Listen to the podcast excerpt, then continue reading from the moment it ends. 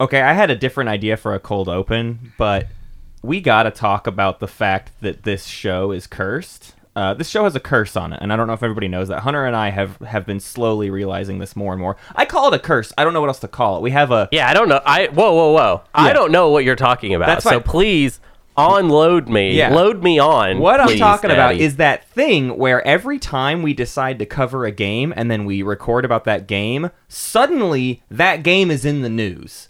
Uh, Yo, that's not a curse. That's yeah, not a curse. It's a cool thing. I don't know what else to call it though. Like we have this weird alien quality that's like bringing in our stuff into the news. Our the Halo 2 episode came out on like the 20th anniversary of Halo 2. The multiple other games we've released like on the anniversary day with no plan. And today we're doing Silent Sure. Hill 2 uh, a day of recording yesterday they announced they're going to remake Silent Hill 2. What is going on? They didn't even just uh, announce they were remaking Silent Hill 2. They announced, you know, 7 to 15 other Silent Hill related projects, including a lifestyle brand.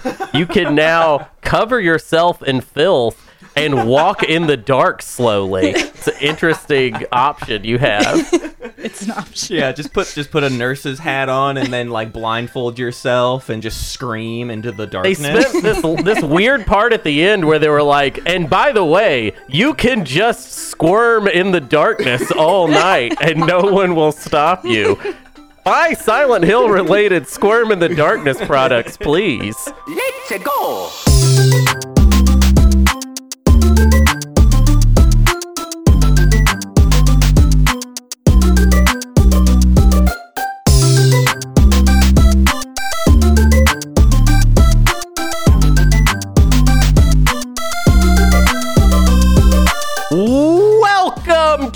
Old Gamers Almanac. I am your main host, Hunter Donaldson. I am joined today by primary first guest, Matthew Martins. Hello. That's me. I'm the primary first guest. My name is Matthew Martins, and here in my office in Arkansas is our second guest for today's episode. Second primary, second primary Second guest. primary guest uh, is Wow. re- joining us again. Since- Uh, when was the last time you were here? Goldeneye? I don't know. It's my Goldeneye. cousin, Woo, Kimmy. It's Hi, me. Kimmy. Hello. Uh, we wanted to do another episode with you, and then we sent you the list of all the games we were doing. Yes. And you said Silent Hill 2 is in your top five of all games. Absolutely. games. Yeah, 100%. Holy cow. Okay, so uh, first off, let's say what what is Silent Hill 2, Hunter? Uh, it's a horror game, right? I don't know. Silent Hill 2 is a PlayStation 2 game uh, made by some weirdos that I don't think they were called Team Silent. So clearly, this was uh, an identifier for them. This whole uh, this whole project. Um, from what I can tell, uh, they basically were created at, at Konami to make a game. It didn't really matter what it was, and they were left alone um, as far as I can tell. And generally speaking, when I feel like artists are given money and left alone, they create something interesting, something original, something fresh. Um, and in the case of Team Silent, uh, they made Silent Hill 1, of course, for the PlayStation. Uh, which whatever, we're not gonna talk about that game today. Maybe someday we'll play it. Um, I don't, I don't like it as much. Um, and then later in 2001, they made Silent Hill 2 for the PlayStation 2, um, and it is the most frightening game uh, ever made, and it ruined my life for about uh, two weeks because I, I got to reveal this right up the, from the top. I conducted an experiment with this game. I wondered if it would make me feel bad all day, every day. So what I did was I only played it right before I went to sleep with headphones on in the dark and I didn't talk to anyone. I was I, I had I created this new going to bed schedule where I kind of was like, um, uh, please please no interruptions. Uh, I would I would text my girlfriend. I would be like, hey, I'm I'm going to sleep, I'm which was a lie. the shit out of I myself lied. real quick. Leave me alone. Yeah, I, I lied to my girlfriend every night this month, and she's finding out right now. I would say, "Hey, babe, I'm going to sleep." I wouldn't go to sleep. Yeah. I'd stay up late playing this game with the headphones on and the volume turned up way too loud. Yeah. And guess what? Had trouble sleeping. felt generally that my life got worse in some major ways. and decided that this game is one of the best games ever made. Those are three things that happened. So experiment successful, Yeah. I Hmm. declare. Wonderful. Uh, Kimmy, what's your experience with it? Oh boy. Um it goes way back. It's the first time I played this game, I was probably 12 or 13. Um, and I didn't ever like physically play it. I had a friend at the time who he would play all the games that we played, and I would do like the puzzles and things and solve those and just be awesome. present because I never learned dual analog controls. Sure. I, I just Yeah, didn't, yeah, you yeah. know, especially tank controls. and um, I said, nope, not doing that. doing it. So, uh, yeah, I experienced the whole game that way several times. And it was, you know, at that age, it's that was like probably the scariest thing Oh my that we'd ever played. Yeah. Yeah. So, I can't imagine. And- I I don't play scary games, so I have no childhood sense of like the scariest. I've said this before on the show, but the scariest thing to me, I didn't play Ocarina of Time because I was afraid of Dodongo's Cavern. That's that's the limit of my childhood experience with scary games. So Wow. Kimmy was much more bold than I was. And it, I don't know, it. I you didn't hear people talking about this game or playing it, so I just you know it felt really cool to Oh, have yeah. that thing, Right. yeah. And I've I've replayed it several times since then, and Yeah. yeah, Wow. it is what it is. So this was my first time with Silent Oh, Hill 2, really? or uh, any uh, really okay. My entire experience with any and all scary games is exactly this: Amnesia: The Dark Descent for about two hours. That's it. That's all of scary games I've ever played. I will say. Not too dissimilar, Amnesia: The Dark Descent in this game. Sure. Very, very Yeah, yeah. similar in vibes and puzzle structure and uh, all sorts of things. Um, I, Yeah. I would say that is actually a pretty good scary game, although I've never f- finished it because I am not, it, it fills me with existential dread Yeah. and I don't like it. I don't like the feeling of it. That's not a knock on the games. They stress me the hell out and I and I can't make myself play them. I don't like horror Yeah. movies either. Like I horror is not my genre across the board. So I just never I can't make myself play a scary game generally because uh, because it scares me is the reason why. Turns out, Right. It doesn't matter how many times I've played it either. Like it still gets me every time. Yeah. I know when something Yeah. is coming up, and it's still terrifying. Yeah. I'll be like cringing in the corner. Yeah. Yeah, it's because of that overwhelming sound design. Yeah, like oh the sound God. design Oh of the my game gosh, does not. I okay, I'll tell you this. With my experiment, I was like, I want to play it in headphones because I've heard the sound is amazing, and I heard right. Okay, Right, and then I heard right again over and over and over, but I wanted to take them off. I Yeah. wanted to play Right. this game in a space where the sound wasn't strapped to my head. Would it seemed like an unfair advantage to give them to have it literally strapped to my dome. You know what it it reminds felt like me of? inviting a weird stranger Yeah. to whisper into my ear, Yeah. and I don't know them, and they might say anything. Yeah, what that reminds me of is one of my one of my coolest friends is a sound designer in uh, Arkansas. I, I used to work in the Yeah. film industry, and this guy named Dwight uh, does sound mixing and, and sound editing and all sorts of sound stuff. He is a sound wizard. And one of the things that's really interesting about Dwight is he's very into haunted houses. And when I and I, I worked with him on a number of shows, and we would travel, and I've been to haunted houses with him, and he's obsessed with haunted house design and all that stuff.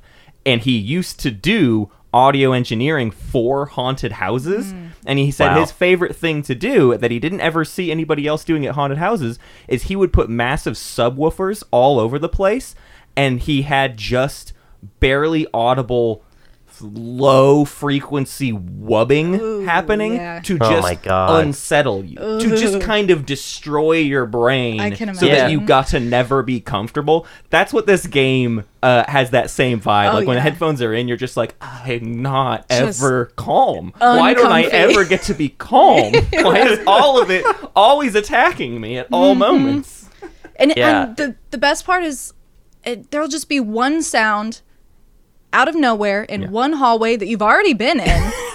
and it just comes out of nowhere Yeah. and every time I don't like that. I don't I do not like Yeah. that. What does that mean? oh man What's happening? Yeah, it is unsettling. Ah, there's later parts of the game where there's just the sounds of like loud machinery that it like you don't even ever come across machinery and so you're just like why is why do these get to be the sounds like well, i'm supposed to just be in a hotel and you're like "Grrr, king, Yeah. pum pum pum like what is Yeah, yeah. happening Excuse That's what I me. mean. Is, is they a, a lot? Okay, so uh, I'm, I want to get into to Hunbun's horror theory uh, for a second. I think every every like horror film or horror game you play, sort of s- immediately one of the things it does is it sets expectations Yeah. for what types of scares you can expect. Yeah. Okay. And a lot of a lot of media does this, I think, without even realizing that it's doing it. You know, if it's a monster film, right? Like if it's Alien that Yeah. we're watching, then you're going to imagine that a lot of the scares, a lot of the scary stuff, is going to come from the alien that's on the ship, and it can it can only attack in you know so many different ways. Mm-hmm. So you sort of imagine a window for what's possible.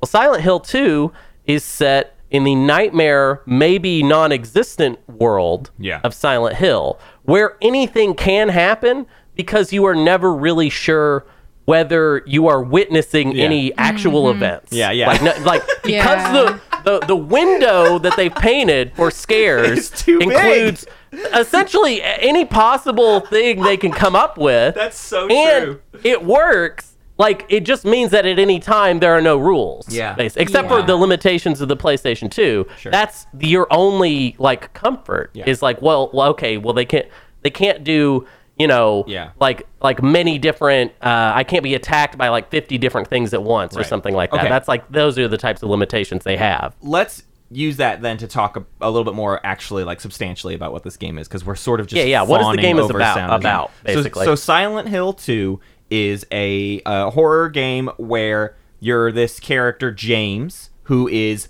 kind of inexplicably being drawn to this town. He has a letter from his dead wife that says i'm in silent hill come find me. Neener neener neener. And so you go there and uh james is not super well voice acted. He's it's pretty it's a kind of rough Well, or or or super well voice acted if you drink the Kool Aid, which I do. I actually think the acting in the game is Sublime. perfect and on purpose. Well- I, I I think they were told to act like this. Yeah. that's that is my. they definitely my- all act weird, but also to sort of your credit and to your point, Hunter, the the actions everyone is taking. I mean, it's it's cliche horror movie thing of like, why are you opening that door? Why are we doing that? Why is that the Right. choice you're making? Right? Like that is Right. that is the the main horror thing and this game is absolutely that you're just like i don't Yeah. understand any character's motivation in Yeah. terms of like why are we just you saw the most horrifying thing i've ever seen you're like i guess i'll follow it into the next room let's go Right.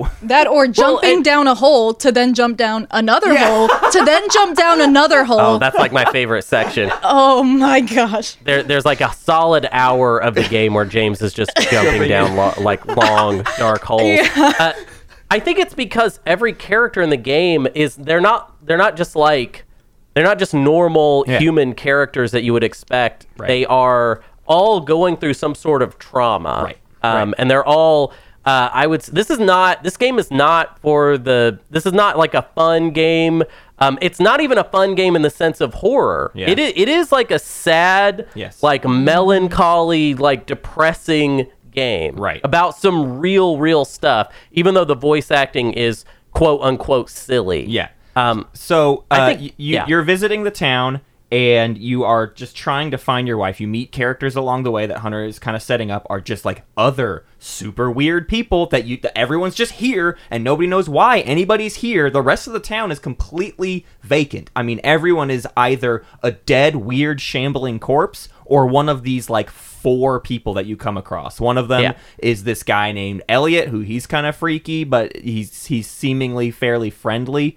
Uh, you got a little scary girl that just runs around and avoids you, and you chase after her a bunch. And then you've got uh, Maria, who looks like your dead wife, and you're kind of obsessed with Yeah. the fact that she looks like your dead wife. And then there's also what is her name? Angela. Angela. Thank you. Oh, Angela. Angela.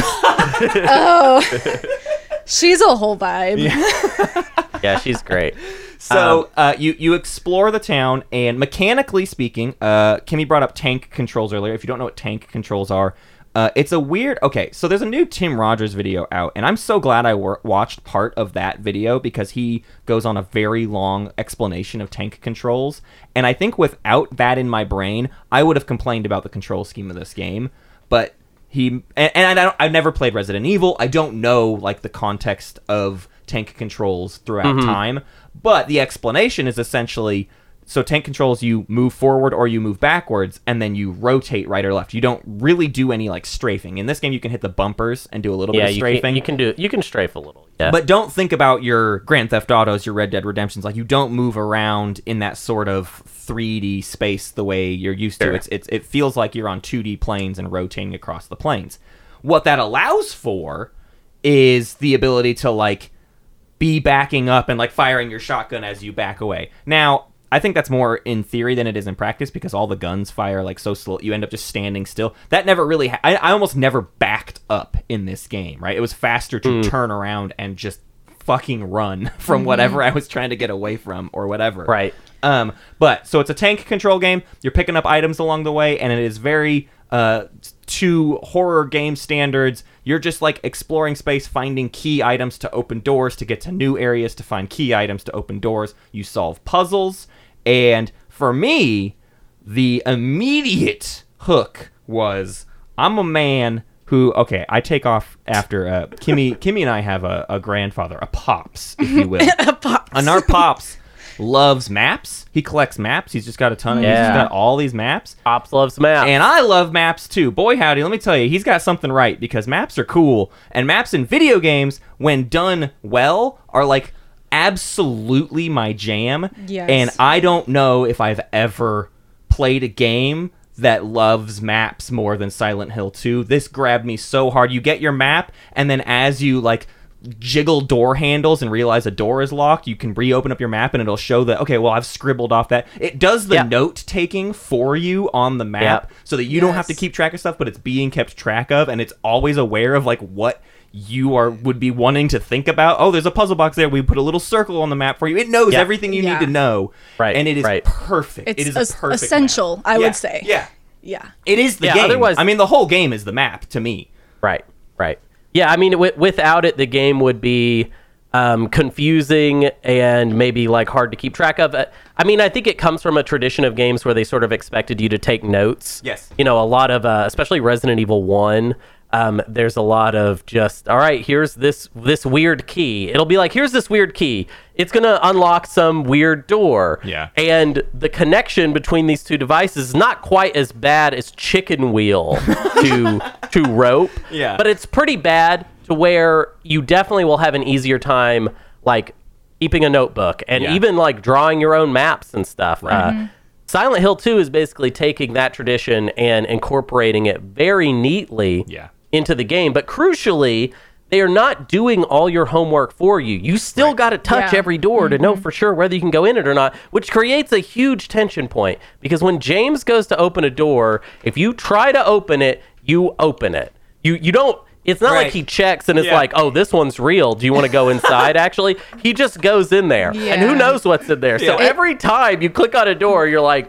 All right, I. You're almost relieved when Yeah. it doesn't open because Yeah. you're like, okay, You gotta that be was prepared nothing. for That's- sure. That's deal kind with of the it. best Yeah, case scenario the, the, here. The, the the thing you go through every time is like you hit X to open the door, and then you immediately hit R trigger and hover your thumb over X Right. because that's the way you would shoot the gun you're holding or swing. It's like I need to be, oh, especially because I think the most um seeming everything in this game gets like a pass for me because of like how a- anything that would normally annoy me in a game in this game just adds to the tension or whatever. So the one example I have right now is every single load is like a fade in from black and a fade out, which means Ah. every transition point you open up a door, you have to wait for the screen to fade in from black. And in some rooms, there's a monster directly in front of you. And Right. you don't see it until it's literally starting to swing at you or whatever. So it's like many times you open the door, you you listen very closely to your headphones because you want to see if you hear that and then you just start firing your shotgun because you're like, I don't know where the hell the thing is, but I need to make sure it's not hitting me because I don't even see my body yet. And it's just like it adds to that fear of everything around the corner could be anything or whatever. Yeah.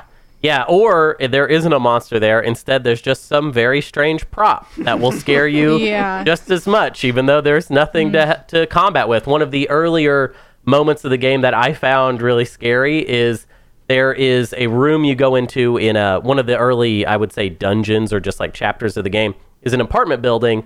And there's one room you go into where there's just like a mannequin set up wearing your wife's clothes. uh, it's her dress, I think. I believe it was meant to be her dress.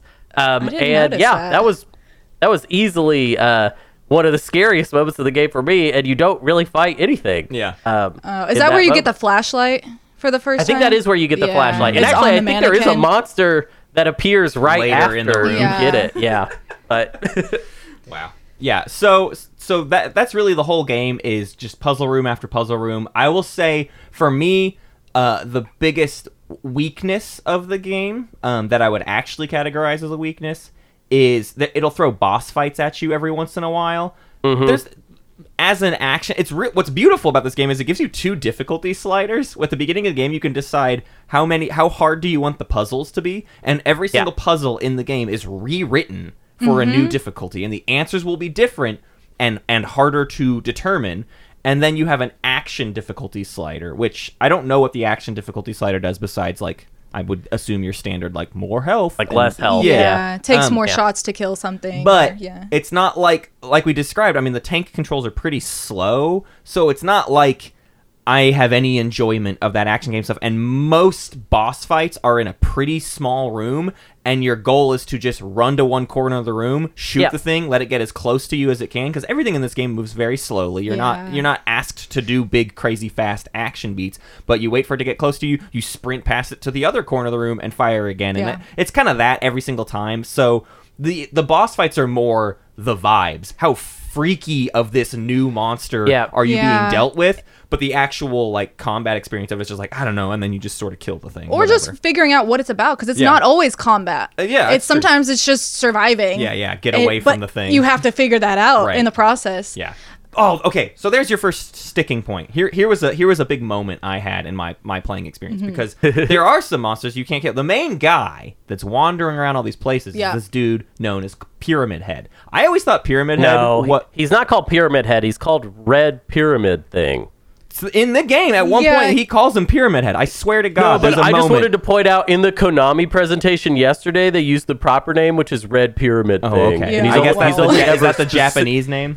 so like Pyramid Head is just like what we call him in our world. in the English translation in the game I finished last night, they called him right, Pyramid right, right. Head. That's just like a nickname though. like I'm just trying to be like really specific with you. yeah, yeah, yeah. Okay. Well, uh, Pyramid Head, generally speaking, you can't kill. You can't do anything about him. He just Yeah, shambles yeah. towards you with a massive Final Fantasy VII sword and uh, is gonna do you in. But there's one time where you are in a small room with him and there's nowhere for you to go there's nothing for you to click on there's nothing for you to do and when you shoot pyramid head it goes ping and you're like oh i guess my bullets are bouncing off his metal head Well, you, That's- well, you, you thought that. I You thought said that, and I think it's a Yeah. logical conclusion to come to, especially because you've been faced with Pyramid Head in like multiple rooms before this, and you can't do anything about him. But the goal is actually shoot him enough times where he goes, "I don't like this," and he kind of shambles away. And and he he's like, "Quit shooting me, leave, leave me alone, bu- buddy." And uh, he walks out of the room, and that's like all of your Pyramid Head fights are the same thing. I spent uh, way too long starting and restarting that fight and thinking, okay, maybe I'm not doing the fight wrong. Maybe I need to explore the building again. Maybe I'm missing some puzzle item to deal with the guy or whatever. I have no idea. Uh, nope, it just just keep shooting him. Well, some are time based as well. Which one's that? I think it's that first one. I believe it's time based. It has nothing to do with It's just you just wait around Yes, until yeah. it's done. one. Of, one of them is. I don't recall Yeah, which one, okay. but one is I- one you're hundred right. percent I remember one that's just like you just wait around until it's over. Yeah. I think that um, Matt, it's crucial to because you told me about this before we recorded. It's crucial to note, Matt, that you did not have access to a walkthrough In that because moment. I would just say that that's a moment where you just ask your older brother, Yeah. to tell you, you know, what what you're Yeah. supposed to do. Well, and with It games like this, it, what the time it, it's every single time this happens. If I get hung up on a game, it's always the same thing, right? It's oh, you were doing the right thing, but it was slightly different Yeah. than you Yeah. thought it was. It's never like oh, you just didn't even know how to do the puzzle. It's like no, I had the Right. right idea. I went down that path. It didn't work. So I went, okay, I guess that's absolutely not it. And I'll try completely other things. It's like, no, no, no, you were 95% Yeah, of the yeah. way there. You just didn't finish the thing. Yeah, I, I I know about that. I mean, I feel like we actually live in a time where games are have the opposite problem now, where they're so they want me to be so confident that I'm doing the right thing all the time Yeah. that there's no mystery anymore. But yeah, there's probably a happy medium there. Um, that one boss fight in Silent Hill 2 probably toes the line of being not in a happy medium place and, being a little too, Hunter, you little and I weird. talked about is it's a structure thing too, right? It's it's the first time you're locked in a room with Pyramid Head. Actually, Yeah. all the other instances are like mostly cutscene or like a mm-hmm. very quick. You sort of dodge him and then he goes away. It's the first time you're like face to face with him, so it's just a matter of like this is the time we are teaching you how this thing works. So of course you're going to Right. bump up against it. That's the point. It's the first time we've done this to you. It's the same thing with the other uh, one that I was on an internet connection when I played this is the the puzzle where you like have to get the can of beans to smash the trash down the trash chute. Yeah. That's some pretty nebulous puzzle thought. And that's Uh, as it's not nebulous as bad as Chicken Wheel. it's not as bad as Chicken Wheel, but it's as, it's about as nebulous as this game ever gets. I'll say that much. Yeah. the- most Yeah. of the puzzles are I'll incredibly say straightforward. that one I forget every Yeah. time. I Yeah. forget it every time I played the game. I don't remember what this these cans of Yeah. juice are for. I'm like I've had these cans of juice. Yeah. I need to get into this trash can. What am Doesn't I doing? make sense. Right. Yeah. It's, it's a tricky one, and it's just sort of inexplicable. But it's like the worst it ever gets. And at the very at the end of the day, too, once you do it, you go, okay. Sometimes this game's gonna throw weird stuff at me. Mm-hmm. I need to be prepared to think about every item in weird contexts, and then the lesson's done. You never run into that problem ever again Yeah, after that moment. Yeah, I think had you had a a background, uh, if you already had like a bachelor's degree in Resident Evil, Right. Uh, term like you know puzzle terminology, I feel like that would have made more sense to you. I just feel like in a game like Silent Hill or Resident Evil, most like there's not a whole lot of here's this thing and it don't worry about it it doesn't matter everything matters and is probably going to be important like within the next hour That's the most important lesson to learn. Is I, the first time you go into that apartment building. That's the like be, before that point you're just exploring the city and you're like I don't know it's a whole freaking city. I have a map that looks Yeah. huge. I have no Yeah. idea how big this game wants me to be thinking at each individual moment. So when you go into the Right. apartment you're like I don't know am I going to keep coming back to this apartment? Am I going to be doing a lot of stuff? So you don't think like everything I find in this apartment is used in this apartment and then mm-hmm. I'll probably be Right. done with it forever. You don't know that until you like get through the whole apartment because like once again, you never run into that problem. Next time when you go to the hotel, you're like, I know what the hotel is all about because it's just like the apartment. Yeah. It's just like the hospital. They're all the same. They're they're these are the segments and that's the st- I'm learning the structure of this game as mm-hmm. it's presented Right. to me. and it and it puts it doing it that way it, it's you're able to structure how you play the game Yeah, too because you can sit down and okay i know i'm doing the, the apartment i know i'm doing the hospital Right. okay so you can get through that whole thing and then feel good about putting that being away done. and Man, coming I tell back you, to it Kimmy, you're super right.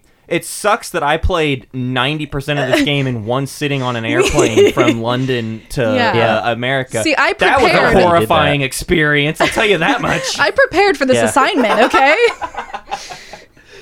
yeah, I, I wish I had uh, maybe taken more breaks. The original plan was to um, play this with my wife, Katie, uh, with her sort of doing that Mm-hmm. that backseat puzzle, helping puzzle solve uh, sort of thing. But two things happened. One, Katie hates video games. That's sort of a, that's a hard. Oh, I was so excited for her to play it. Well, she she it was fun because the we played like the opening, which I mean, if anything, it stinks because the opening's fairly slow. Yeah. Like you don't get into Oh, like yeah. the action from it. But Yeah, the first time you come across like even just a shambling corpse, you're just like, oh Jesus, what the fu-? like it really Yeah. it really gets you. Um, and Yeah. then they start crawling around on the ground like Mm-hmm. the weirdest little snake people. I don't know, man. Uh, but she it was going really slow um, especially because i'm also bouncing against the tank controls at the very beginning like when i first boot up the game it's also the first time i've played a tank controls game so i'm just like trying to walk in a straight line and it doesn't go like I, i'm bouncing off of every side of the, yeah, yeah. the corridor You're just getting used to it. Yeah. Yeah, yeah.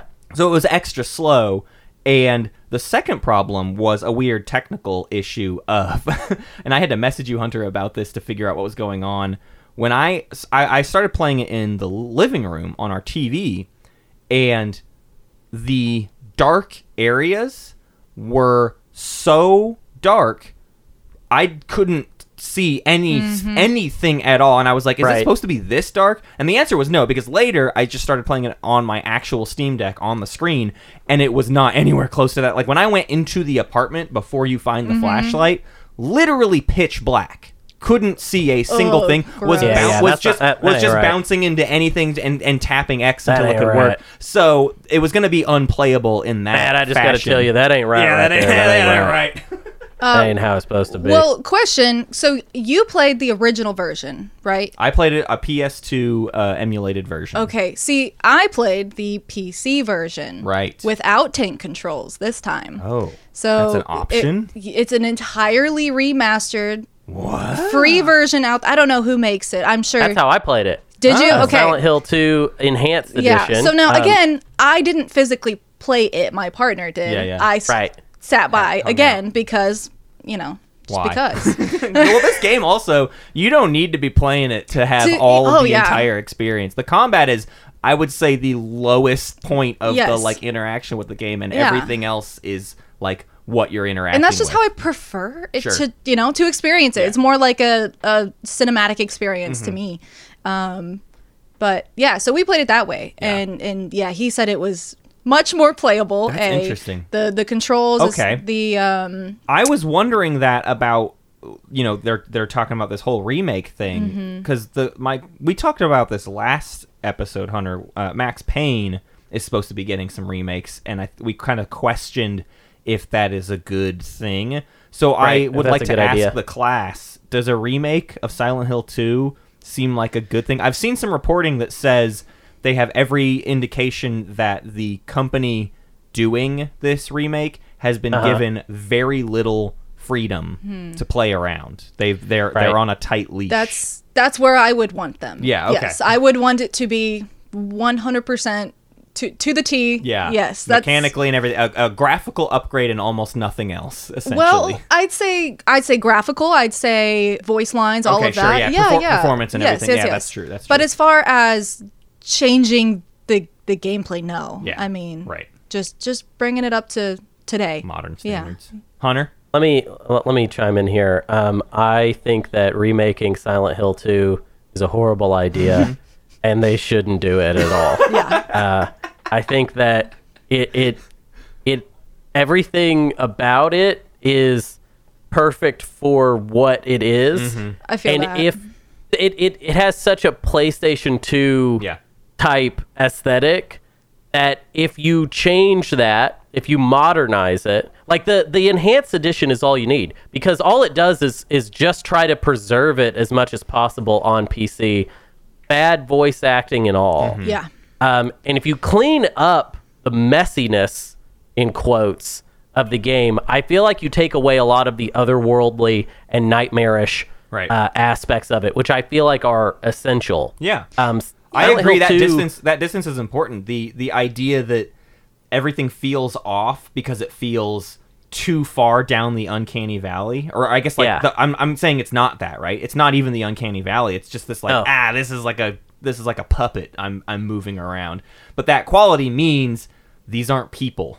like I don't these aren't Right. people, which means the horror factor is like this very strange Lovecraftian mental Yeah. kind of all of these Yeah. people are mad and I don't know where I am and I don't even know if I'm in a real place or if anyone is a human being. Yeah. Right. It's not like Resident Evil 2. Like, it's not like it, it doesn't have this strong gameplay foundation Mm-hmm. that you could just, you know, change, put a new coat of paint on it and freshen up those mechanics. Yeah. And then suddenly, wow, this is a whole new game that feels still connected to the original's vibe. Right. I feel like a Silent Hill 2 remake will not it, it just by necessity will not be close. Like, let me give you a little. Here's a micro example.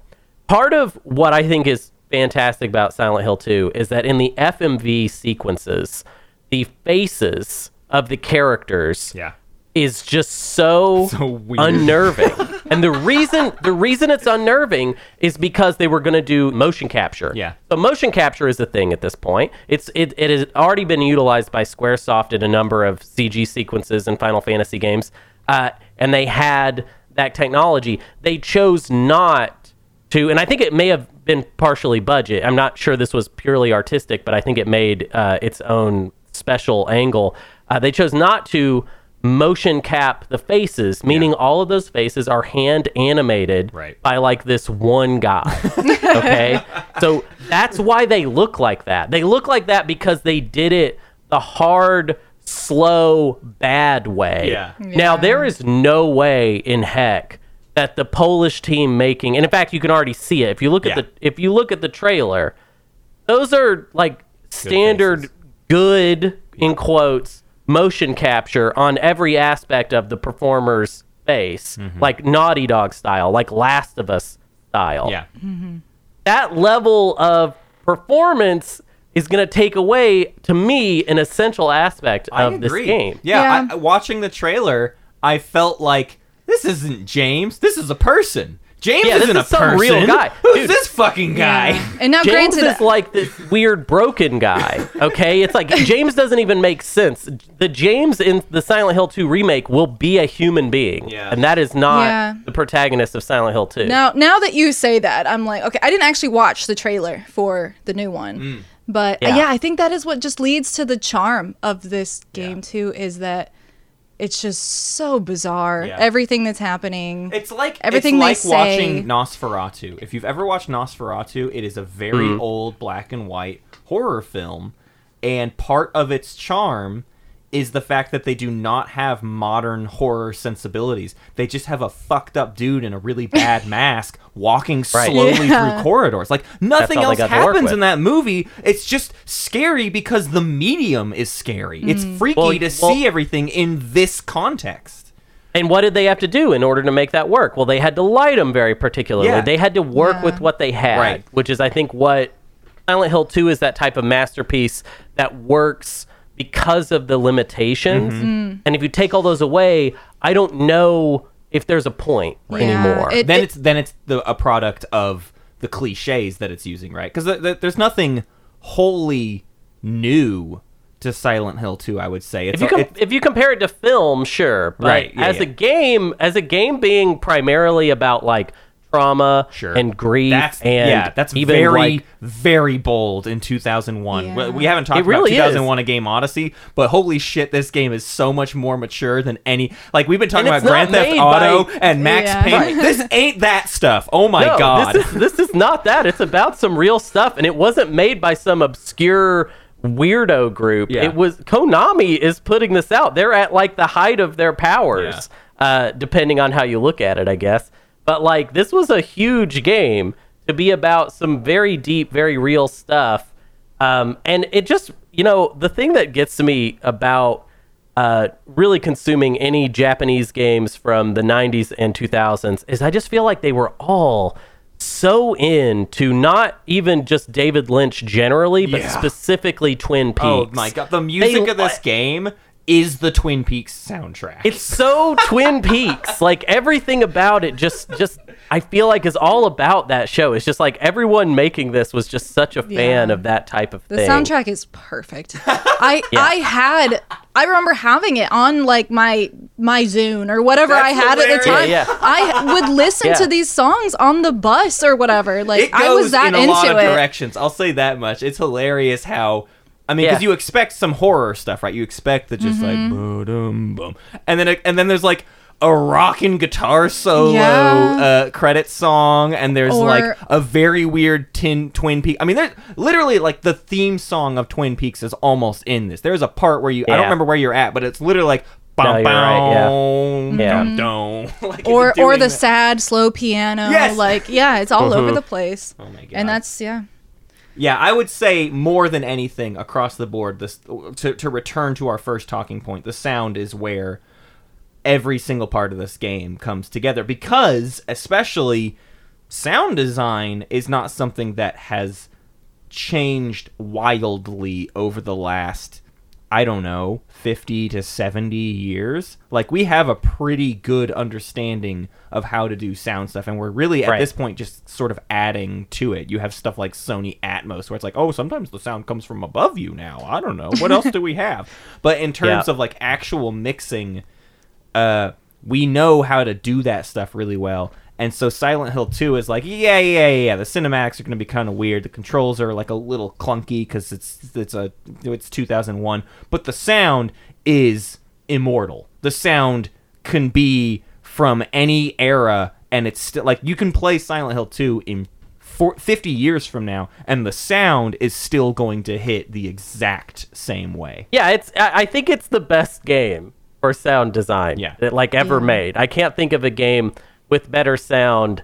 Uh, so it, it may as well be this one. Yeah. like this may as well be the the the greatest game for sound un- until we find another. well especially because crown. even if even if some other game maybe does like a better job technically the sound like the sound design of this game means more too so those two Right. things combined it's like technically perfect and critical to the playing of the game Now, So- Right. there was one time, I don't know if you guys remember this particular, it was toward the end of the game. You're in like Pyramid Head's lair, Uh-huh. and j- the, sound of the dripping water oh at all times is so unbearably loud. Yeah. Was that on purpose? It had I- to be. it had to be no every So I was like, this in doesn't make for sure sense. Like this, it would not be this This loud. Loud. Yeah. But it Man. was so unnerving too, but annoying also. but I was like, I don't know what this means. Yeah, well, I mean, the sound uh, betrays you. I would say several times. Yes. Um, as far as like how how mean it is willing to be. There is a moment early on in the game. I I, it's, al- I almost don't even want to spoil it, just in case any listeners were to play it. But you're in a room, and the sound. It's it's in the uh, well no I don't want to say where it is it's in the early part of the game Mm-hmm. and you're in a room and something happens sound wise that if you're wearing headphones will drive you insane Yeah. and it is the craziest scariest thing I've ever experienced in any game or any movie or anything. Uh, I literally threw my headphones off of my head because it made me think for a second that the sound I was hearing in my oh, headphones no. was not coming from the game. that's And was in fact I don't think I've ever played it with headphones. So You I'm really interested. have to. I, I was gotta playing say, it on a it- plane. it's very good in headphones. Yeah. I, what sucks is I was playing it on an airplane. I played most of this game on on a flight, and headphones were helping, right? But there's obviously like there's so much noise inside of an airplane. Yeah, that, like, that in an airplane. rides it. So uh, if anything, the the headphones like were the only thing keeping me invested in the game at all. I will say on the airplane, I found most of the game a little bit less scary than when I was playing it. I finished it last night at home. Uh, the, my first few sessions playing it were at home, and those were distinctly scarier moments than Right. me playing on airplane. That doesn't help the fact that I was also incredibly self-conscious about playing it on the airplane because I was sitting right next to a very old, very posh British man who was in like his full like a very nice awesome like green plaid jacket. His wife was Yeah. sitting across the aisle. They could never hear each other across the aisle but they would carry on no matter what trying to talk to each other. What what's that darling? What are you saying? No i can't hear you. What is that?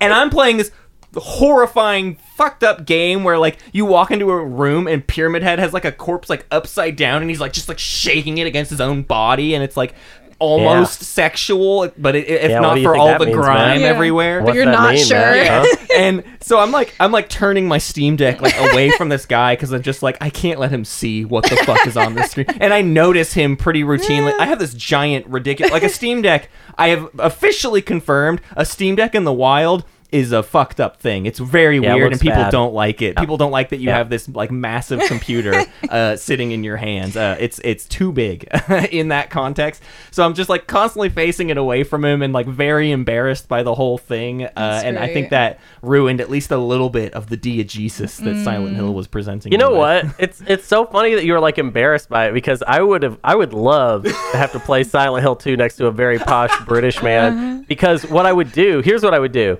If he started paying attention to it, Yeah. I would start telling him what it was. That's what I would do. Is I, I wouldn't I wouldn't keep it away from him. If he would if he you know if he wants to mind his own business, fair enough. I'm not gonna bother him with knowing what Silent Hill 2 is.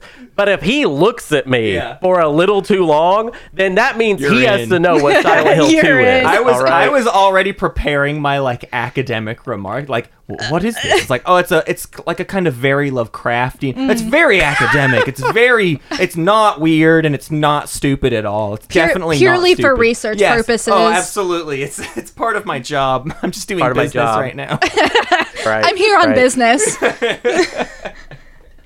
Yeah. Well, wow. uh, okay. I think it's time to talk about this game in the context of 2001 a bit more. then. okay. You want to uh, do the 2001 ranking first? Yeah, I think I think so. I don't know what we've been alternating recently, but I uh, yeah no I, it doesn't matter what order we do it in. Um, Yeah. I think and I think we should start with 2001. I had a proposition for this week's theme Okay. for 2001. Okay. I would like to do this week's version of the 2001 list as if we are critics living in the year 2001. Okay. We have to put those hats on, and I don't want to do it earnestly. I want to kind of role play it and sort of strategically create a list that is designed to be put in a magazine. Yeah. and then we for people we are to the read. public we are the editors of a magazine and we are creating our 2001 best of oh, list. oh no. Yeah, Is that what you're Yeah. saying, Hunter? Yes, well, because I was going to say too, the other thing, the other thing we decided last week is that our criteria is to think about each week the 2001 list in the context of the game we're talking about this week is the best game, and what, how do we have to reframe the entire list to make the current game the best game, the number one spot, which I think Yeah. fits the bill. I think we've done like that. the critics, I think, would agree that this well, is the okay, best game of the okay. year. If if we want to do that, if we want to do that, because I don't think critics gave it best game of the year In the that year year yeah. because of because of other games that are even on our list. Yeah. So I would suggest this: if we're going to put Silent Hill 2 at the top of our 2001 list, then we are we must be some sort of too cool for school. Right. Punk rock gaming publication, which means Grand Theft Auto 3 has to go on the bottom Absolutely. because the list was made to frustrate people that read it Yeah. to make them go ah how dare they that makes me so mad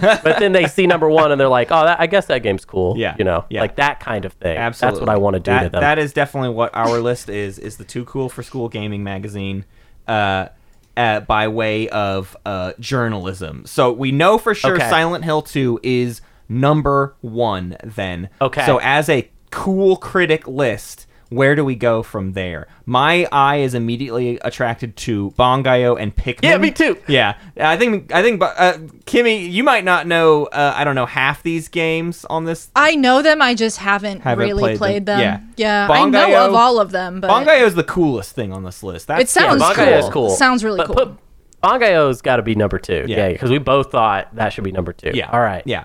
But from there, I, mean, I think Pikmin is a pretty cool thing. It's like the coolest thing Nintendo ever did. yeah but right but it's a nintendo game so it had, i think it Oh. should take a, a hit or two because we're being that. because we're the uh, what's the music? Uh, we're the pitchfork of. oh no. yeah, yeah, yeah. This is this is going to be kind of a pitchfork list. What if we did something really annoying for number three? What if we put Sonic Adventure Two as Uh-huh. number three? As some sort of contrarian, Yeah. like it's actually very good. well, but the problem is, of- Hunter, you and I think Sonic Adventure 2 is bad. I think in 2001, everybody actually agreed that Sonic Adventure 2 was good. Like people liked that game in Yeah, yeah, yeah. 2001. Yeah, I think so. But but but again, we're putting our pitchfork hat on, mm-hmm. which means we have to dumpster a classic. Yeah. Okay. and champion something everybody likes anyway. I will like, allow. It has to yeah, be, I think I think I think it's that or Super Monkey Ball as that position, right? One of those two games Yeah. is the like you cannot deny its grace and its splendor. I think it's more Yeah. Super Monkey Ball would be number three. I'm Uh, down to do that. I'm down to do Monkey Ball instead of Sonic Adventure 2. Yeah, yeah, I I think so. I it's think not that's as the critic's frustrating. choice. I feel like, but it, Sure. it's it. It probably would have been in 2001 because it's not like people Yeah. were like flocking to Monkey Ball when it right. came out. I'll leave. Son- I'll put Sonic Adventure Two as number four though, uh, and then from there. I don't know. Now things get weirder. I, mean, I mean, next to Grand Theft Auto 3 has to be Halo, right? Ha- Halo, bad, dumb video game for dumb jocks, right? As Yeah. as Yeah. as as us the yeah, critics. yeah. Jocks suck. Dumb, dumb jock game. Tony Hawk Pro Skater 3 might even be below that. Yeah, I'd say. Yeah, skaters What, are no what would be the word for like normies for Yeah. for 2001? The posers. Posers. Posers. Tony Hawk's Pro Skater 3 is a game for posers. Absolutely. You're not a real skater. T- Tony Hawk's Pro Poser 3. Um, well, I, I I have a suggestion. What if for number four we did Klonoa 2? That I mean, you know like I'm down of- for that. The actual best platformer of the year, basically. Yeah, yeah, yeah. Oh, for Yeah. sure. I mean, I like that's that. as as me, Matt Martins. That's actually how I feel as a contrarian person who really just wants Yeah. Klonoa 2 to be a beloved franchise. Uh, I think I think that's contrariated Yeah. the right way. yeah. Okay. So we have we we we we're, we have kind of a middle point here then, uh, where Max Payne, as Aliens versus Predator 2, and Pikmin need to get kind of decided on. Um, I think Max Payne at the bottom of these three. Really? Max Payne at the bottom. Yeah. Yeah. It's it's it's it's serious. Yeah. In in a way that's uncool. And and I think Aliens versus Predator 2 is the top of those three because Pikmin is still I'm losing with so many Nintendo Yeah. points, and Aliens versus Predator 2 is uh, incredibly cool in terms of its like crazy asymmetric design. So as our uh, I don't know, very strange hat and scarf wearing critics. Here's our 2001 ranking. It's Silent Hill 2, Bangai-O for the Dreamcast, Super Monkey Ball for the GameCube, Klonoa 2 for the PS2, Sonic Adventure 2 for the Dreamcast, Aliens vs Predator 2 for the PC, Pikmin for the uh, GameCube, Max Payne for the Xbox and PC, Halo Combat Evolved for the Xbox, Tony Hawk's Pro Skater 3 for all consoles, and Grand Theft Auto 3 for the PS2. I kind of just like this list. I like this list because uh, this is. I think this is actually truer to our real selves, Hunter. Yeah, I think I think this is like a pretty good. Uh, this could just be the list. Actually, I think I'd be fine with that. Um, even though it does it doesn't go with our master list at all. No, I- who I- that- that's good. Yeah. This is I- the I new think- list. yeah. yeah, this just seems like how it should be. Yeah. Um, because yeah, Grand Theft Auto Three sucks. Yep. Um, that's that's our new Mass Effect. I've noticed Yeah, is just Grand dunking on 3. Grand Theft Auto Three. Great. I'm ha- I'm happier for it uh, than, Yeah. than the other. Um, okay. Well, now we have to take Silent Hill 2 and put it on the the big list. Uh, Okay. Kimmy, for a few weeks, our method has been we sort of eye what I call decades. We eye Okay. a, a, a range of ten. And we kind of just throw it in the range, and then we finesse it Okay. from there. Okay. So, so we'll kind of look through the list. I'll even read through. We know this is gonna be towards the top, so I'm gonna like already assume like Yeah. one to thirty at the very least, right? My initial marker would be Super Mario Brothers 3, right? That's that's to start from yeah, there. Hell yeah! Okay. We're- this is a good conversation Because- we're about to have.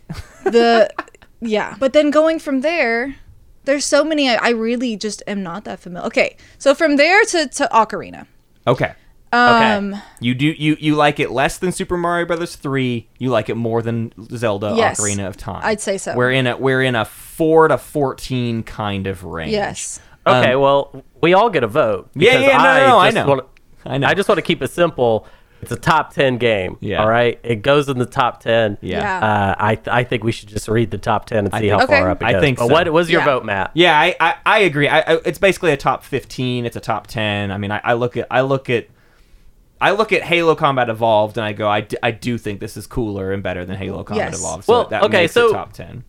How about this? How about this? So, um, considering y'all are a little more on that like 15 and up thing, what if we started at like number 12? I like it. And saw how, how far it rose yeah. So let's there. just to read what we're talking about here. Number one, Disco Elysium, Celeste, Panzer Dragoon 2 Zwei, Super Mario Bros. 3, Getting Over It with Bennett Foddy, Katamari Damacy, Quake, Raw Danger, Metal Gear Solid, Hyper Light Drifter, Halo Combat Evolved, and Papers, Please. So we start the bidding at Papers, Please. Uh, Papers, Please, very conceptual, very. Uh, I would not say the sound design of Papers, Please is interesting, but not doing the legwork. This game is obviously, but there's there's cool Right. stuff in it. But now, they both have good sound. It's just like one is, there's just l- uh, maybe less yeah, of it. Yeah. But, um, yeah. But Papers, Please to me is a quick little isolated experience, and I think about it often, but I just don't know that it has the legs for me. It's this thing where every time I think about it more, I'm just like, I mean, yeah, it was pretty good. It was pretty unique, but I don't I don't know how long that lasts for me. You know what I mean? That unique quality is like and then and then I move on with my life. I think they have a lot in common, which is cool. I think they're both games where um, mechanically uh, what you're doing is not a one to one with what the game is about, but what you're doing reinforces the feeling that the game is trying to use to tell its broader story. Yeah. So, Papers, Please is inherently a game about stamping passports, Right. but as in that's what you do but it's not really about that at all, Mm-hmm. right? it's about um, you know how do you survive in a totalitarian situation where what's important is feeding your family and keeping them alive Right. silent hill 2 is a game where you dodge weird freaky monsters Yeah. uh, you mostly run away from them and occasionally you shoot them with shotguns okay but that's not really what silent hill 2 is about silent hill 2 is about coping Yeah. with a lost loved one and how much that can destroy a person Right. Basically. Right. Um, and, and and I think, f- especially for its time, uh, Silent Hills flies above this. Right. Papers Please is a part of a kind of indie renaissance where everyone's really telling these new bold stories with games, and it is it is the way forward. And Silent Hill- Hill 2 feels like it stands alone on a mountain in that regard hmm. for its time. Well, yeah, I. I absolutely believe that Silent Hill 2 is is the better and more important game, and the reason why they have all this stuff in common, right? But Papers, Please, I understand everything I really need to know about the story, what it's trying to communicate to me as a player, and mechanically what the kind of overall point of it is uh, within like the first day of gameplay. right. Silent Hill 2 does not fully reveal itself until the very end of the game. Really, it's at that point that you understand what this game has been about the whole time. Yep. And you can spend the rest of your life thinking about the tiny little elements that were playing into what this game was Yeah. about. Yeah. That's true. Yeah, this game will last last with you in Yes. a way that is uh as uncomfortable as the playing of it. like the whole Yeah. your whole life you'll you'll have a depressive episode and you'll be like this reminds me of Silent Hill Yeah, 2. I'm I, Silent I Hill resemble right that comment. this is definitely something that stuck with me for a very Yeah. long time, like Yeah. deeply. Yeah. So Uh Yeah. so next up then is Halo Combat Evolved. I don't even want to have I mean No, it jumps yeah. ahead. this one's easier. Papers Please was a beautiful conversation. It's better than Halo Combat Evolved. How about It's better that? than Halo. It just is better than Halo. Yeah. Um, it just on every. It's just it. It has an importance to it. Yeah. Uh, in a way that Halo is. Uh, Halo has like a social checkers. importance, right? Halo Oh, Halo's absolutely. social importance can't be Hey, un- Checkers is cool. Yeah. Checkers is a great game. You can play it for free at Cracker Barrel while you're waiting on them to bring food to the table. All right, that's good. That's important. that good. brings families together. Uh-huh, Okay, uh-huh. but Silent Hill 2 is about struggling with being a person. Yeah, yeah. Which Ha- Halo doesn't make a lot of room for that. Uh, you know? Hyperlight Drifter, though, uh, I would say is in a somewhat similar field. For me, uh, personally, that game is about stuff under the hood, much in the same way Silent Hill 2 is. I would say Hyperlight Drifter's uh, maybe failing or strength, depending on how you care about this kind of stuff, is that Hyperlight Drifter very much doesn't explain what it's about and lets you just kind of let it mean what you would prefer it to mean. Uh, for some people, that means it doesn't actually do anything for them. Uh, for me, as a person, it, it means every time I play Hyperlight Drifter, it means something quite different to me. Uh, but I would say Silent Hill 2 is significantly more refined in that storytelling approach, right? I, I know what Silent Hill 2 is trying to tell me, and it still means a lot and can can grow as I grow. I would accuse Hyperlight Drifter of being way too cool to ever be as raw Yeah. as Silent Hill Yes. 2. Yeah, I that's, agree. That's how I would how I quantify it. Yeah, yeah.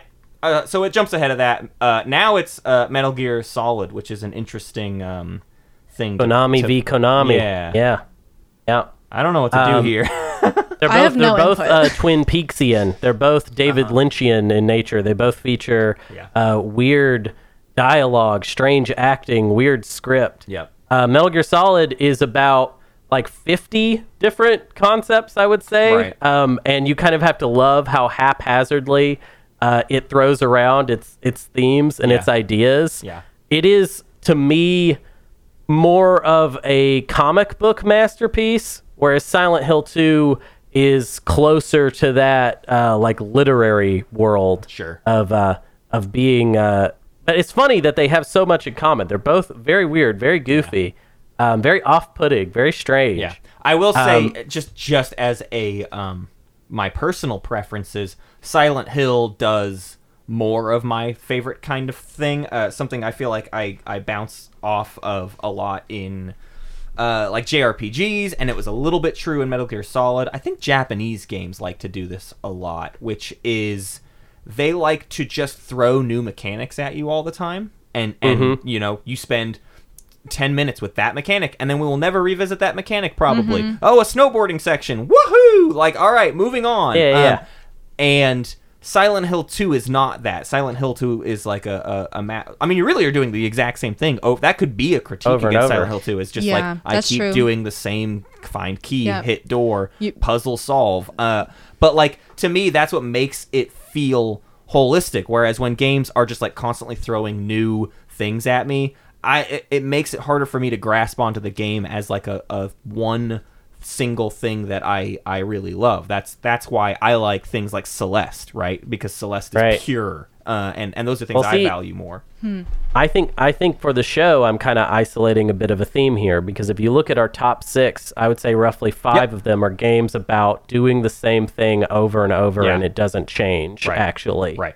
Um, and Silent Hill 2, I would say, is that. So absolutely, is variety necessary to be a masterpiece? No, No. absolutely well not. because because you can have variety within refinement right it's it's Yeah. these games you know, meditation on a single mechanic right is and, more and interesting. expanding that into different directions but never abandoning the core premise the best the scariest moment of silent hill 2 is after you've done a really good job of exploring all of these things you've gotten really good at the game you've gotten really used to how to do the map and how to mm-hmm. find all the stuff and then you get to an elevator. And the elevator is like only we we have we support the weight of one person and nothing else. Oh that my includes shotguns. God. that includes even a single bullet if you have any items on you, No, you cannot get on this elevator and you cannot progress the story if you don't get on this elevator, which means everything you know about the game just got thrown out the window and you got to go back to basics, baby. Yeah. You got used to your shotgun and now it's time to get afraid again, you idiot. yeah. Yeah, and I think Yeah. that's what really took it to that. Like, Yes. okay, this is not as mundane and Yeah. monotonous as you oh my god, it transcends I, the I- whole game. yeah. Okay, well, I think I think it's better than Metal Gear Solid. Yeah. I mean, like, I just think that. We're moving on up. Uh, Uh, Raw Danger, boy.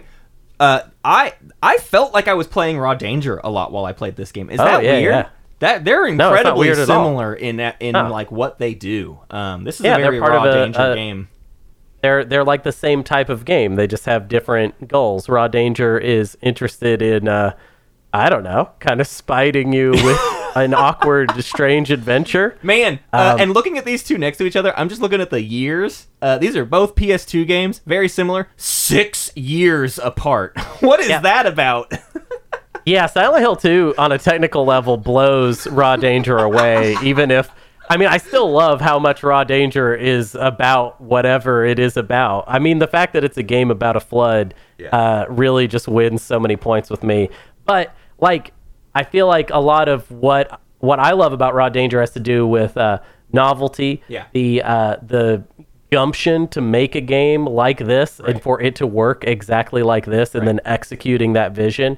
Um, but you know, does it get to the core uh, humanity of its characters? Well- I would say it, it doesn't really. and I would argue Silent Hill 2 has that same gumption, right? It it's Yeah, pretty absolutely. bold in a lot of the things it chooses to do.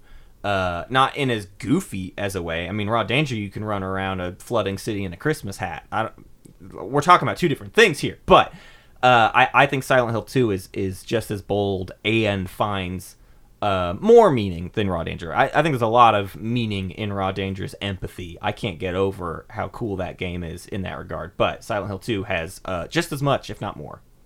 I I I really like this part of the show because it allows us to kind of like kind of contextualize our our love of a thing Mm-hmm. uh, by comparing it to other things.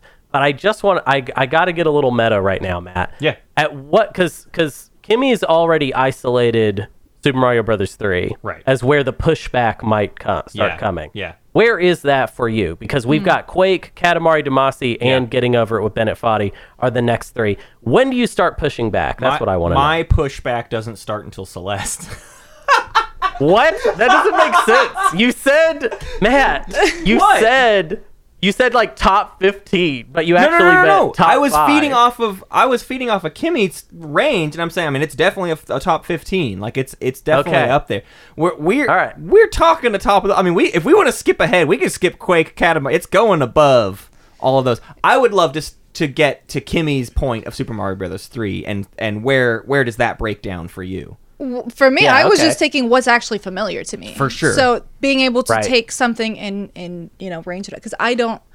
Don't know. For me, Damacy, uh, maybe. Silent Hill 2 as a whole in my ranking of everything Yeah. is a top five game. Yeah. Now I, I just can't compare it, however, to the games that you know you guys may Yeah, have, we have this listed dumb top list. five. Yes, it's very dumb and makes no fucking sense.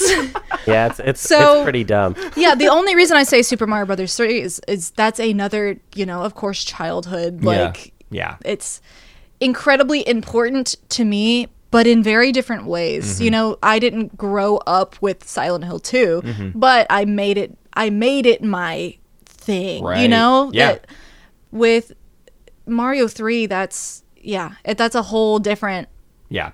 You You sound know? you sound like you're more in line with Hunter's vibes on Super Mario Brothers 3, which is that sometimes when we talk about Super Mario Brothers 3, we don't get to talk about Super Mario Brothers 3 because there's like a sacrosanct quality. It's just like a listen, man, I've been playing this game my entire life. You don't get to you don't get to just come into my house Yeah. and shit talk Mario. and it's a game you can play your entire I life agree. and never stop playing Yeah. so Yeah, I I think it, in the context of the show when we talk about Super Mario Brothers 3, it feels the most disrespectful. Like the, Yeah. the this this section because it's almost as if we're talking about video games and comparing them to each other and then suddenly we're like, "All right, so that versus you know, like soccer as a concept, like the sport soccer, and how important it is to the world Yeah. and every little element of soccer. That's how I feel. so here's the thing. Here's the thing. On my personal list, of course, which I love, uh, which I love referencing because it just makes me feel so good having it. Um, Super Mario Brothers 3 is my number one. Sure. Right. It's number four on our shared list.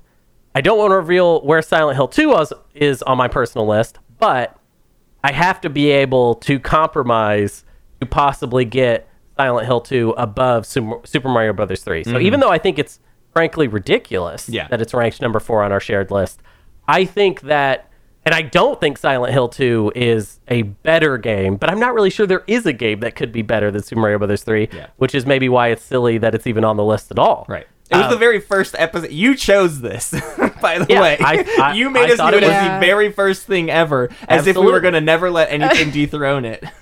Right. So maybe maybe Super Mario Brothers 3 is it's a comfortable thing. It's a wonderful thing. It's something that makes you feel joy and it makes you happy Yeah. and it has defined video games, right? Silent Hill 2 is maybe the thing it's it's this whole other thing in games which is that games could be about something. Yeah. That games Yeah. can make you feel things Right. and change your life in the way that good literature can. yeah. Uh, Super Mario Brothers 3 isn't going to change your life in that way. It has Right. no story to tell you. It, it is a more it, it is more tactile. Mm-hmm. It is like a living, breathing, actual thing. It's almost like an, an object, right? However, I think on a show that says that Disco Elysium Right. is the greatest game ever made, what matters to us is that emotional involvement, that storytelling Mm-hmm. aspect, that human aspect. So I think that's why on the list I can allow Silent Hill 2 to go above Super Mario Brothers 3. Okay. Um, and for some reason, also Panzer Dragoon 2 Zwei is up there. I forgot, I forgot about that. Um, that's funny. Okay. Uh, Do we want to talk about Celeste then? yeah. Because uh, Celeste is very much many of those exact same things, right? I mean, they're they're, they're Yeah. incredibly similar in their its decision to be about something much deeper, but also still being uh like a perfect encapsulation of just its mechanical value, right? Like Silent Hill 2 Right. is equal parts a great perfect horror game that you can just play and didn't have to mean anything and would have been a pretty great game, right? Would have just worked as a horror game. Uh, Yeah. and then also all of this other stuff. And Celeste is a great kind of perfect platform game and is also all of these other things. So then it become I don't know how the you know I don't know how we combat those two things. Well, we never really talk about Celeste on this show. Yeah. Um, which is weird because there there just was such a long gap there where we never really got to talk about it. Yeah. Um, and I like Celeste for all the reasons that that you have laid out there. I just don't like it as much as it is on the list. So at this point, I would say I'm happy with where Silent Hill 2 is at, and I leave it completely up to you, Matt, whether it goes above or below Celeste. Well, that's the beauty of today is we have a third party Oh, to, to, to Okay. help us in this Absolutely. process. So, Kimmy, have you played Celeste? No, I haven't. I that's fine. own it. I haven't Yeah. played it. Yeah, you gotta, boy, I tell you, Yeah, you gotta but, I mean- it's, it's very good. It's I, quite I good. have only heard, yeah, Yeah. positive things. Um, Um, well, in in regards to um, sort of for for me, the reason I think of Celeste more, and and I want to be clear, I said my pushback starts with Celeste. That doesn't mean I'm unwilling to let Silent Hill 2 go above it. I think that's pretty Right. cool. Um, but the reason my pushback exists is because more so than anything, Celeste's in that quality we talked about earlier, where it's like it is it is three buttons basically. It is uh, the the verbs of what you do in that game of jump, right. jump and dash. That's it. But then what they do with that, the the within each level design of Celeste, it recontextualizes what you can do with jumps and dashes in such extreme ways while also asking you to grapple with, you know, personal trauma and mental illness. Uh it, the way it remarks on those ideas, uh, I think, is much more thorough than Silent Hill 2, which we all kind of agreed earlier. You really sort of do the exact same thing over and over and again. I would say that elevator sequence is one of the big moments where the game throws something quite different at you. But beyond that, I mean, you do. You walk down hallways, you click on every single door you can possibly fathom to click on. You solve some puzzles, some of which are pretty fun and, and interesting, most of which are, are quite fun. A couple are, are easier or, or not that involved. But it doesn't, mechanically, I don't think Silent Hill 2 uh, investigates itself as much as Celeste does. Does that make sense? Um, I I think it makes sense, but it maybe it it maybe has a, a you're supposing something that I don't necessarily agree with, which is that a game has to Sure. be mechanically satisfying in order to be one of the greatest games ever made. Yeah. I I would easily give it to you that Silent Hill 2 is uh, if we're just talking about what you do in the game, uh, it's quite rote. Everything it does has been done in other games. Mm. Uh, it it literally can be described as like essentially a Resident Evil game. Yeah. Um, but that doesn't really cover it at all. If we were to only talk about the game in that way, it feels like so much is missing from the experience. And I would say if, if we ha- if I have to compare it to Celeste, I would say the thing that I feel like it has that Celeste does not have is Celeste feels like a synthesis of influences that create this kind of special new work. Whereas Silent Hill 2 feels like something that had never happened before. Yeah. And if you look at our top, let's just say our top four plus Silent Hill 2, because Silent Hill 2 will, I guess, be in the top five. Yeah. And we'll push uh, getting over it down. So if we're just talking about Super Mario Brothers 3, Panzer Dragoon 2 Zwei, Disco Elysium, and Celeste, I would say of that group of five, Celeste is the one that doesn't feel like a revolution as much as it feels like a refinement and a synthesis of ideas that were already Yeah. out there. Right. That's not it's it's exceptional. And that synthesis is remarkable. The idea of a Mario game that is about what Celeste is about, that's insane, Yeah. right? Right. But at the same time, does it feel like this refreshing, like new work, like this big Sure. bang of itself, the way that Disco Elysium feels? And I, I mean, we're really weird about Panzer Dragoon 2 Zwei on the show. I do believe that, by the way. what no, I'm saying, I, like, I agree. Even like today, I cleaned up my Steam Deck. I cleaned up like the, the games I had on it, and I, I got rid of everything.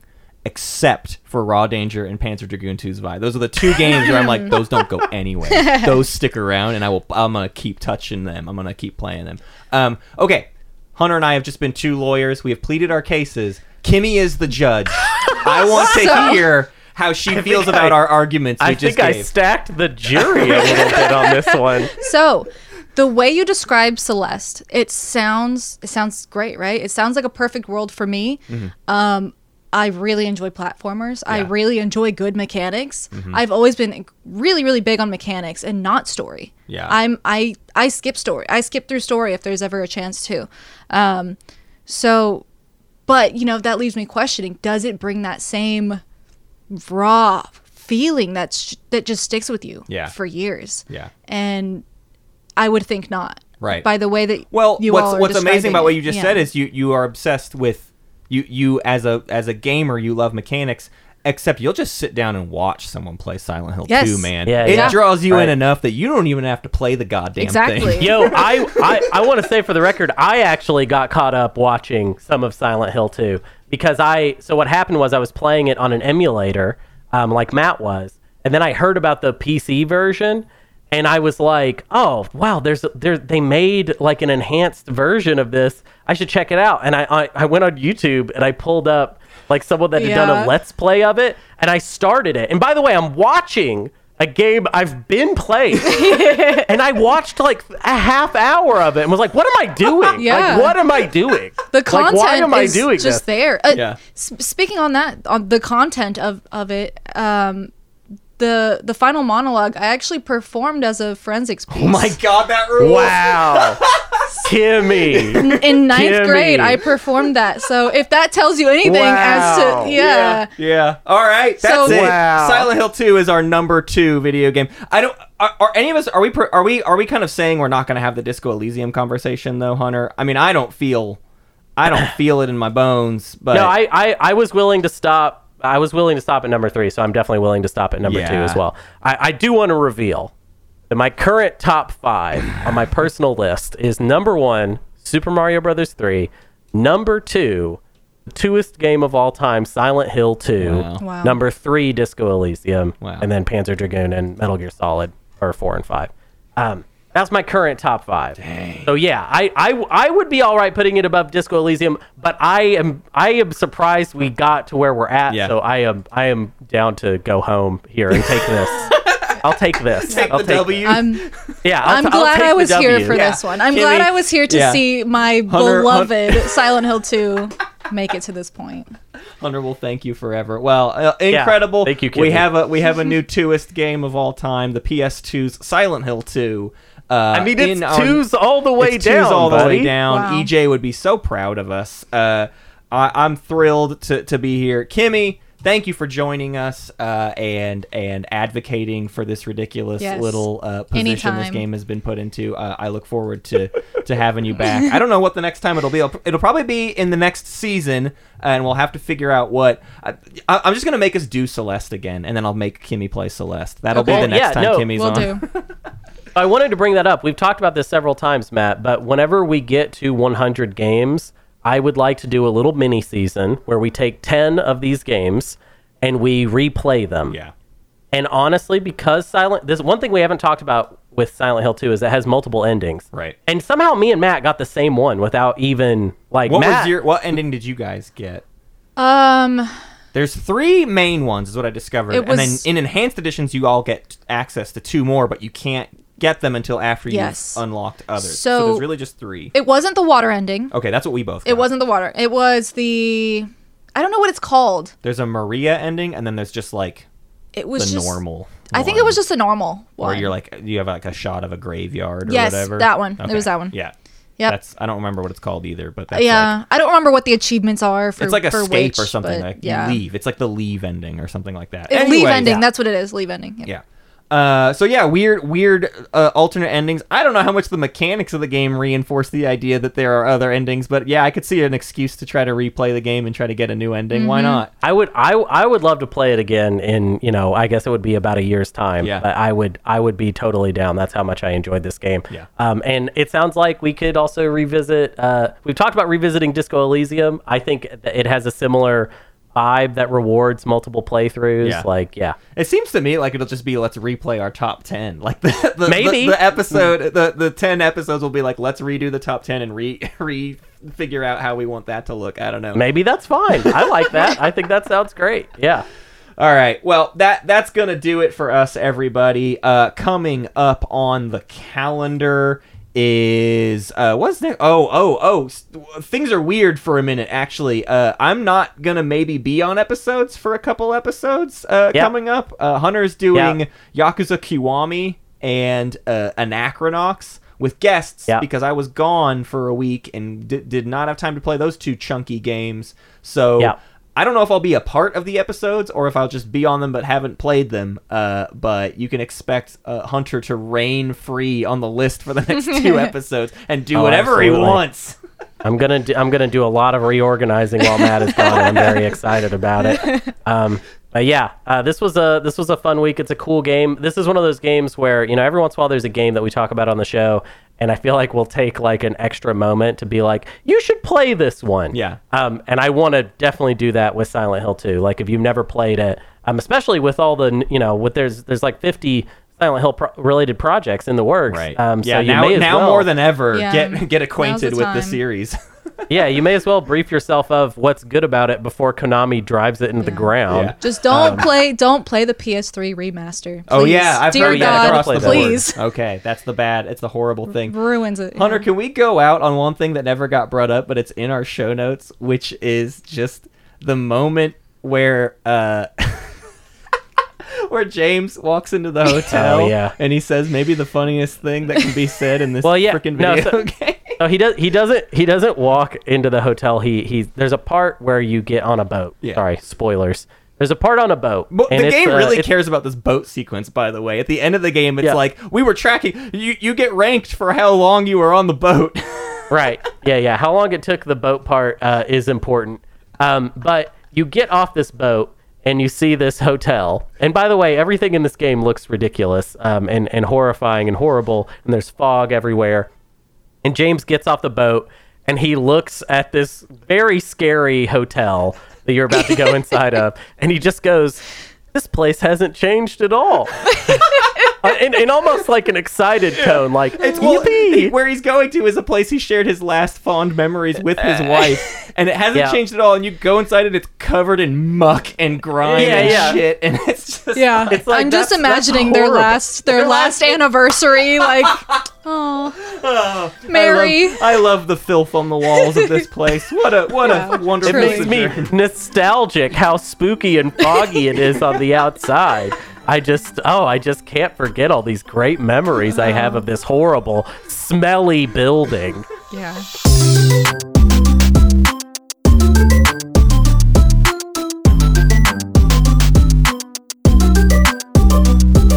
Thank y'all for listening to Old Gamers Almanac. Produced by Hunter Donaldson and Matt Martins.